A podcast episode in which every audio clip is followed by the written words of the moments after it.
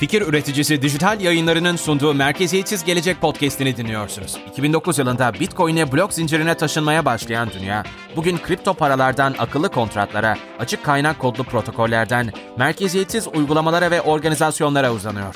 Siz de merkeziyetsiz geleceğe giden gelişmeleri, inovasyonları, sektörden haberleri, Furkan Saatçioğlu ve Doğancan Ertaş'ın derlediği ve yorumladığı haftalık Merkeziyetsiz Gelecek podcast'inde dinleyin.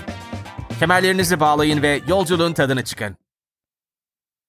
Merhabalar herkese. Her hafta yarının zincir üstü dünyasını bugünün gelişmelerine bakarak yorumladığımız Merkeziyetsiz Geleceğe hoş geldiniz. Ben Doğan Can Ertaş. Ben Furkan Saatçıoğlu. Merhaba Furkan, hoş geldin. Merhaba. Nasıl Hollanda'da havalar çok hızlı, burada çok sıcak. Oradan da havaları alalım. Burada da sıcak Doğancan 26 derece ama bana cehennem sıcağı gibi geliyor. Maşallah burada 12 derece üstü bitiyoruz. Bitiyoruz. Global warming ayrı bir konumuz konuşacağız. Bu hafta Merkez Bankası dijital paraları CBDC konuşacağız. Ee, Birçok gelişme var. Burada e, bu hafta haber olan nereden başlamak istersin? Oradan direkt konuya girelim ve başlayalım. Tabii ki Doğancan. Şöyle başlayalım. CBDC ne demek? CBDC hı hı. tamamen merkez bankaları tarafından ülkeler için resmi olarak e, kullanılan dijital paralara deniyor. Ve aslında yani tüm dijital olarak kullanılan paraları kapsıyor. İlla blok zincir olmak zorunda değil. Ama son dönemde blok zincirin yükselmesiyle büyük ilgi çekiyor ve genellikle bu konsept üzerinde konuştuğumuz bir kavram haline geliyor. Güzel. Yani şimdi merkez bankaları da dijital para basmaya başladı. Gerçekten ilginç bir durum. E, çünkü bu podcast'in de e, ismine baktığımız zaman merkeziyetsiz gelecek diyoruz. E, blok zincir, Bitcoin gibi burada bir sürü merkezi olmayan organiz, organizmalar varken Merkez Bankası gibi bu kadar oturmuş bağlı temelleri olan bir yapının dijital paraya geçmesi e, hem ilginç hem aslında bunun geleceğiyle ilgili e, blok zincirin geleceğiyle ilgili de e, bence umut veren bir hareket gibi de görüyorum. Yani çelişkiler var ama güzel çelişkiler de bunlar. Bu çelişkiler de olacak ki bu çelişkilerle birlikte bütün ekosistem büyüsün öyle değil mi? Evet öyle. Bizim bu podcast'i oluştururken koyduğumuz bir vizyon var. Gelecek merkeziyetsiz olacak. Ve gelecek trendleri bu yöne giderken kurumlar merkezi bile olsa bir şekilde buna uyum sağlamaları gerekiyor. Hı hı. Güzel. Tamam. Ee, şimdi ilk haberimizle başlayalım istersen. Ee, burada Avrupa Merkez Bankası e, dijital euro, euro severiz, dijital euro projesini e, başlattı. Şimdi bu, burada bu proje 24 aylık bir deneme süreci olacak. Farklı ne alanlarda kullanabiliriz? Bize faydaları ne olabilir? Aradaki maliyetlerimizi, para transferi maliyetlerimizi nasıl düşürebiliriz? Veya buradaki güvenlik açıklarını birçok güvenlik açığı hala var. Onları bu dijital parayla nasıl azaltabiliriz, kaldırabiliriz gibi e, bu problemlerin üzerinde 24 ay boyunca e, çalışacaklar. E, burada yani senin gördüğün önemli konular neler? Haberleri de biraz konuşabiliriz. Evet bu habere özellikle e, eğilmek istiyorum çünkü Avrupa Merkez Bankası neden bir dijital euro e, oluşturmak istediğine karar verdi. Bunun en büyük sebeplerinden biri stabil kripto paralar. Yani Tether gibi USDC e, gibi coinlerin kullanılması bu olayı tetikledi. E, çünkü burada özel kurumlar belli oranda dolar veya euro alarak bunlara dayalı kendi e, blok zincir üzerinde Ethereum, Tron gibi blok zincirler üzerinde kendi coinlerini oluşturuyorlar ve bunları insanların diğer kripto para birimleriyle alışveriş yapmalarını veya akıllı kontratlarda kullanmalarını sağlıyorlar. Ama tabii ki bu biraz merkez bankalarını korkutmaya başladı. Çünkü paranın hareketi kendi kontrollerinin elinden çıkıyordu. Bu yüzden Avrupa Merkez Bankası da bu tehlikeyi fark eden organizasyonlardan bir tanesi ve biz bu konuda ne yapabiliriz? Ee, stabil kripto paralar yerine bizim e, dijital euromuz kullanılsın. Bu aşamada ne yapabiliriz diye düşünmeye başladı ve Hı. yakın zamanda e, ECB Başkanı Christine Lagarde'ın açıklamasıyla belli bir hedef koydular ve dediler ki vatandaşların ve şirketlerin e, paranın olabilecek en güvenli formuna erişmelerini sağlama hedefi gidiyoruz. E, burada ne demek bu? Blok zinciri ne vaat ediyor? Paranızı güvenli bir şekilde kaydını tutuyor blok zinciri. E, belki bu teknolojiyi kullanarak, belki de kendilerini bu teknolojiyle kısıtlamadan farklı bir formda bu özelliği dijital çağın vatandaşlarına sağlamak istiyorlar. Yani stabil coin de hemen bahsedelim burada.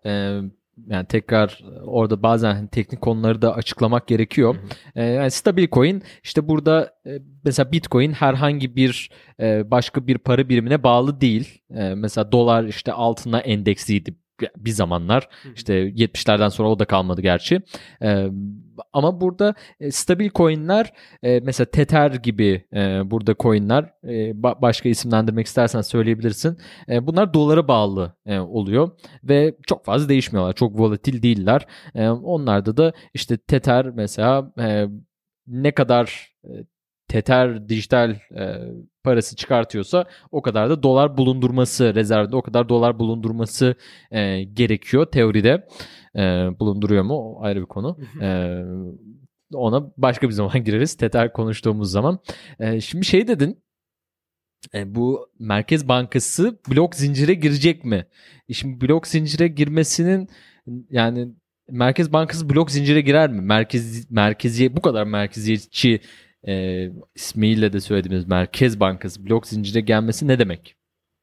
Evet bunu ilerleyen e, dakikalarda farklı bir haber üstünden konuşmak istiyorum. Çünkü buradaki görüşümü e, İsviçre Merkez Bankası'nın baş ekonomisti de paylaşıyor. E, o habere Hı-hı. geçmeden önce burada merkez bankalarının genel olarak blok zincir kullanmasına bakacak olursak artıları var eksileri var diyelim ama tamamen kendilerini blok zincir kullanımına odaklamıyorlar. Şimdi burada özellikle Avrupa Merkez Bankası özelinde odaklandıkları dört konudan sadece bir tanesi bu. İlki nedir bu ilk konu? E, dijital bir euro defteri tutmaları gerekiyor sonuçta. Bunu blok zinciri kullanarak tutabilirler bu kaydı veya kullanmayarak tutabilirler. Bir bunu araştırıyorlar bu 24 aylık süreçte ne yapabiliriz hangisi daha verimli olur. İkincisi gizlilik ve para aklama ile mücadeleye nasıl uygun olabilir bu? Çünkü şu an nakdin en büyük problemlerinden biri para aklamada kullanılması. Bir merkez bankası dijital parası para aklamanın önünü açmamalı. Bunun için çalışıyorlar. Üçüncüsü dolaşımdaki euro miktarını nasıl sınırlandıracağız? Nasıl e, sınırsız şekilde basılmasının önüne geçeceğiz ve tamamen piyasada ne kadar bu dijital eurodan var bunun kaydını tutacağız. Bunun araştırılması. E, dördüncüsü de bir sürü internete bağlı olmayan kullanıcı var. Onların da bu dijital euroyu kullanabilmelerini sağlayabilir miyiz? E, GSM gibi servisler üzerinden veya uydu alışverişi üzerinden gönderilip alınmasını sağlayarak bir şekilde internete erişimi olmayan insanlar da bu ağa katılım gösterebilir mi?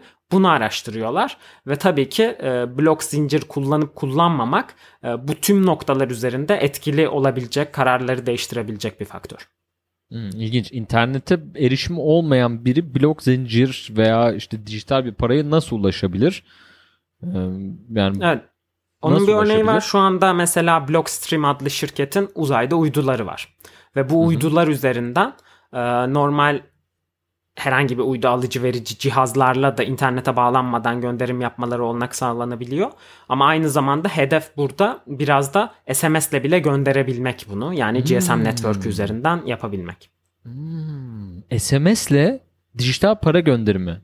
Evet. Çok enteresan. Çok enteresan. Neler var yahu?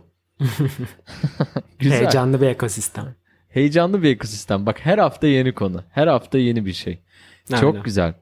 E, şimdi e, buradaki bir, birkaç tane problem var dedik. Dolaşımdaki euro miktarının e, sınırlanabilmesi e, noktası. Şu an dünyada herkes, e, bütün merkez bankaları deli gibi para bastığı bir dönemdeyiz. E, krizler bununla aşılıyor. 2008 krizi ilginç bir şekilde bununla atlatıldı. E, geçtiğimiz yine e, bir yıl önceki mini kriz e, yine çok eksesif miktarda bir para basımıyla e, bunlar e, atlatıldı. Büyük ekonomik krizler atlatılıyor. Şimdi burada dolaşımdaki euro miktarının sınırlandırılabilmesi e, aslında oradaki değeri yani paranın değerini arttırabilecek e, bir şeyken tercih edilebilecek bir şeyken şu anki dünyanın e, gittiği yere göre e, aslında çok zıt bir yönde oluyor. Çünkü yani daha da fazla para basılacak. Yani sonsuz paranın basıldığı bir dünyaya doğru gidiyoruz. Bu nasıl olacak peki sence? Evet burada şimdi normalde biz Bitcoin'den alışık olduğumuz sistem 21 milyon adet maksimum Bitcoin sınırı var ve bunun üzerine geçilemiyor. Bu yüzden Hı. aslında e, Bitcoin enflasyon sistemi kendi kodu içerisinde bulunan bir e, coin olarak ifade ediliyor ve bu en büyük değer önermelerinden biri. E, parada özellikle kıymeti arttıran bu altında da olan ve Bitcoin'de de olan şey scarcity denilen yani arzın limitliliği ve bu nedenle herkesin sahip olamayacağı için değerini tetikleyen, değer artışını tetikleyen bir faktör. Bunu bir enstrüman olarak merkez bankaları kullanabilir. Yani transparan bir blok zincirinde bakın arz miktarını azaltıyoruz, kodunu bu şekilde yazdık veya düzenli azalan bir arz e, ihtiyacımız var. Bunu kullanabilirler. Bunu ne durumda kullanabilirler? Ee, sonuçta Merkez Bankası paranın değerinden sorumlu ve enflasyonu kontrol etmekten sorumlu. Eğer enflasyonu engellemek için bir araç olarak e, parasını daha değerli veya daha az değerli yapması gerekiyorsa e, blok zincirdeki kodunu bunu değiştirerek e, Merkez Bankası dijital parasının düzenli aralıklarla azalmasını veya artmasını sağlayarak bunu bir enstrüman olarak kullanabilir. Güzel cevap. Teşekkürler. Tamam. E, ikinci haberimize geçelim. E, değişik bir e, konu gerçekten yani e, bir şekilde sınırlandırması olması yani kendi içerisinde enflasyonun olması da e, burada yani Bitcoin'in çok değerli kılan e, unsurlardan bir tanesi tabii. E, Merkez Bankası'nın yani dijital euronun e, böyle bir durumu olacak mı? Olmayacak gibi gözüküyor. E, çünkü yani sınırsız para basılan basılabilecek en azından yani böyle bir sınırın yani gelmesi gibi bir durum ya karar verilse bile değişebilecek bir şey olduğu için hani öyle bir e, sınırlamayı nasıl yaratacaklar kendi işlerinde e, çok mümkün değil gibi gözüküyor bence benim görüşüm. E, ikinci haberimize hızlıca geçelim. E, şimdi e, Monetary Authority of Singapore yani e, Singapur Merkez Bankası evet. e, burada e, IMF ve Dünya Bankası ile ortaklaşa bir projeye e, bir proje yarışmaya e, başladılar. E, dijital paraları üzerine e, çeşitli burada e, sorunları ele aldıkları e, ve şöyle diyor e, bir sonraki nesil yani yeni nesil bir e, finansal e, yani potansiyeli büyüme olan işte e, daha daha etkili ve daha e, nasıl diyelim efektif bir ödeme sistemini nasıl daha gelişmiş, dijitalleşmiş bir ekonominin içine sokabiliriz diye çevirdim ben e, şu an.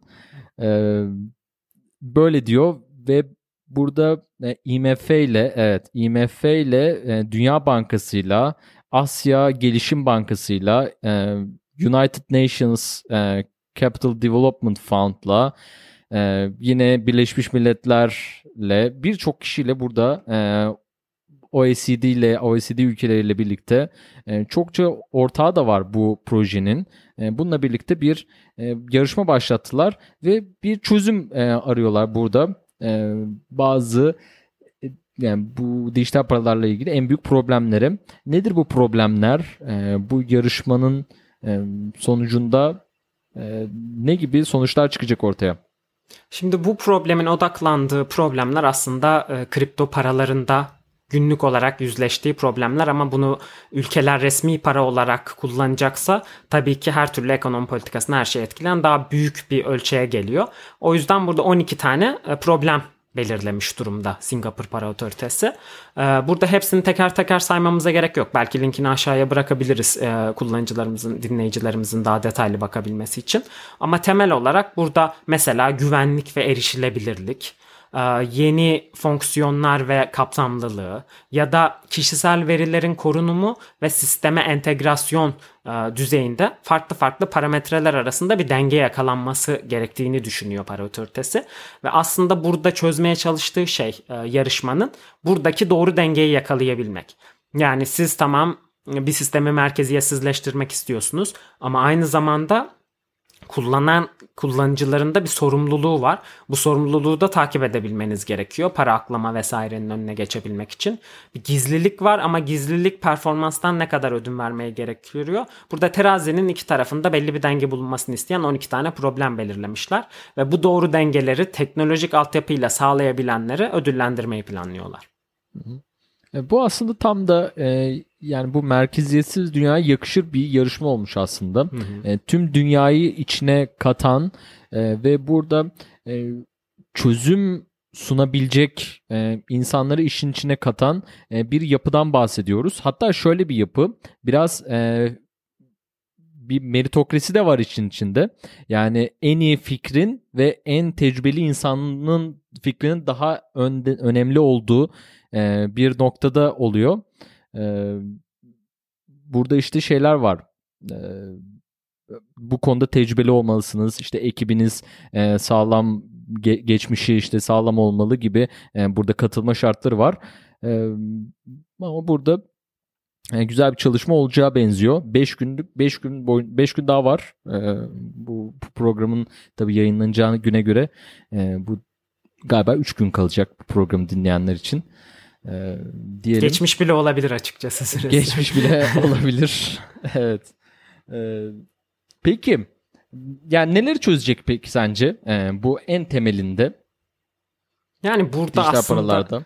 çözeceği problem merkez bankaları için neyi çözeceği? Yani zaten Hı-hı. blok zincirinin halk için çözmesi gereken şeyleri bence Bitcoin, Ethereum gibi ağlar çözüyor.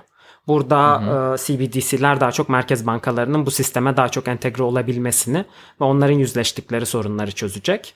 E, tabii onların kesinlikle çözümü buradan geliyor mu? E, onu tartışabiliriz. Özellikle burada farklı taraflar da var. Kimileri gerçekten blok zincirde bunu inşa edelim diyor ama mesela İsviçre Merkez Bankası daha önce konuşacağız demiştik. Değinmeden geçmeyelim. geçmeyelim. Baş ekonomisti Carlos Lenz de e, diyor ki belki bir dijital franka ihtiyaç vardır, olabilir. Ama birincisi e, bu kripto paraların çıkışı bizce franka tehdit değil diyor. Çünkü euro geldiğinde de böyle bir endişe vardı. Aa herkes euro kullanacak. Bizim ulusal para birimimizi kimse kullanmayacak. Hiç de öyle olmadı diyor. O yüzden mevcut kripto paralarda bizim ulusal paramıza tehdit değil diyor.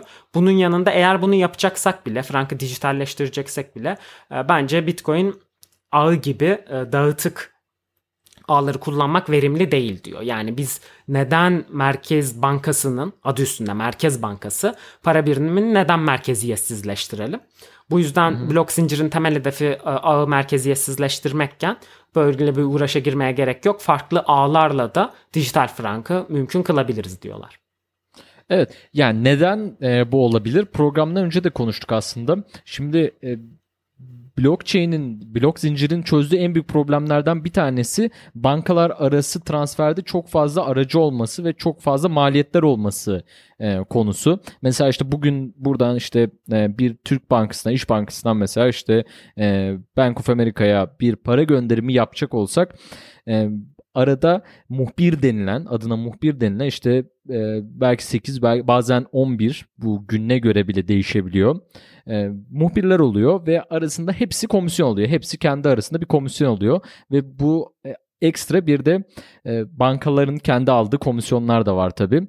E, bu arada bir güven esası olmadığı için yani e, burada bu muhbir, muhbirlere ihtiyaç duyuyor. Hala böyle yani çok uzun zamandır bu durum değişen bir şey yok. E, blok zincirin çözdüğü konulardan bir tanesi yani uçtan uça yani kullanıcıdan kullanıcı olduğu için tek bir e, geçişle direkt bu transfer yapılıyor ve yani e, sadece aradaki işte bu minerlara yani madencilere e, veri madencilerine bir komisyon ödeniyor ki bu da çok çok cüzi. Bununla bu çözülebilir aslında. E, böyle bir çözüme faydası olabilir. E, böyle güvenli bir zincir kurulabilirse merkeziyetçi bir zincir de olsa sonuçta buradaki maliyetleri düşüreceği için tekrar buradaki kullanıma bir anda olanak sağlayabilir e, ve burada çok ciddi bir e, bir rekabet avantajı da sağlayabilir kendi içerisinde. Katılıyorum. Ee, blok zincirinin zaten temel olarak çözdüğü sorun güven diyoruz her seferinde. Ee, burada aradaki muhbir diye adlandırdığımız partilerin e, güven sağlaması sebebiyle e, tercih edilmesi etkin. Ama eğer blok zincirine herkes güveniyorsa ortak kullanılan blok zincirine bu partilere ihtiyaç olmuyor dediğin gibi. Ama Hı. eğer merkezi bir blok zincirse yine bu güveni tamamen sağlayamayabilirsiniz. Yani sonuçta JP Morgan'ın bir blok zinciri var. O blok zincirden JP Morgan sorumlu. Eğer Hong Kong'daki bir banka JP Morgan'ın blok zincirine güvenmiyorsa yine buradaki e, güven sorununu çözmüş olmuyorsunuz. Ama Bitcoin gibi dağıtık ağdaki ve değiştirilemez olduğu bilinen hiçbir kurumun sorumlu olmadığı bir blok zinciri kullanıyorsanız o zaman her parti daha rahat güvenebiliyor. Bu yüzden halka açık blok zincirleri biz Merkez Bankası blok zincirlerinden veya banka blok zincirlerinden daha çok tercih ediyoruz merkeziyetsiz gelecek olarak. Hı, güzel. Son olarak toprağına taşına ölürüm Türkiye'm. Ee, Türkiye'de kendi dijital parasını e, çıkartacağı yönünde hep yani duyuyoruz. Çıkartacak ta zaten e, bir noktada. E, artık yani oraya geldik. E, somut adımlar bu noktada e, atılıyor. E, sen açıkla bu buradaki e, Türkiye'deki dijital para yani Merkez Bankası'nın çıkartacağı dijital parayı veya işte e, buradaki söylentileri e, en azından. Evet Türkiye'de bu konuda çok söylenti oldu. Ee, yer yer işte Türkiye Türk coin mi çıkıyor, Türkiye kripto parasını mı çıkartıyor diye pek çok spekülasyon oldu. Ama en somut şu ana kadar gördüğümüz adım 2020 yılı Cumhurbaşkanlığı yıllık programında direkt kripto para açıklamaları diye bir kısma yer verdiler. Burada bir ortaklıktan bahsediliyor. TÜBİTAK ve Türkiye Cumhuriyeti Merkez Bankası projeyi ortak olarak yürütüyor.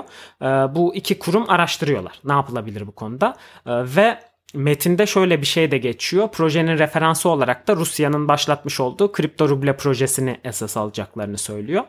Ee, neden bu tercih edilmiş? Tabii ki bu tartışılabilir. Yani iki ülkede e, daha kontrolcü olarak bilinen e, de hükümetler. E, o yüzden birbirlerine örnek almaları şaşırtmadı bu bağlamda. Hatta bu bana Venezuela örneğini de hatırlatıyor biraz. CBDC dediğimizde ilk akla gelen örnek Venezuela'nın çıkardığı Petro coin mesela.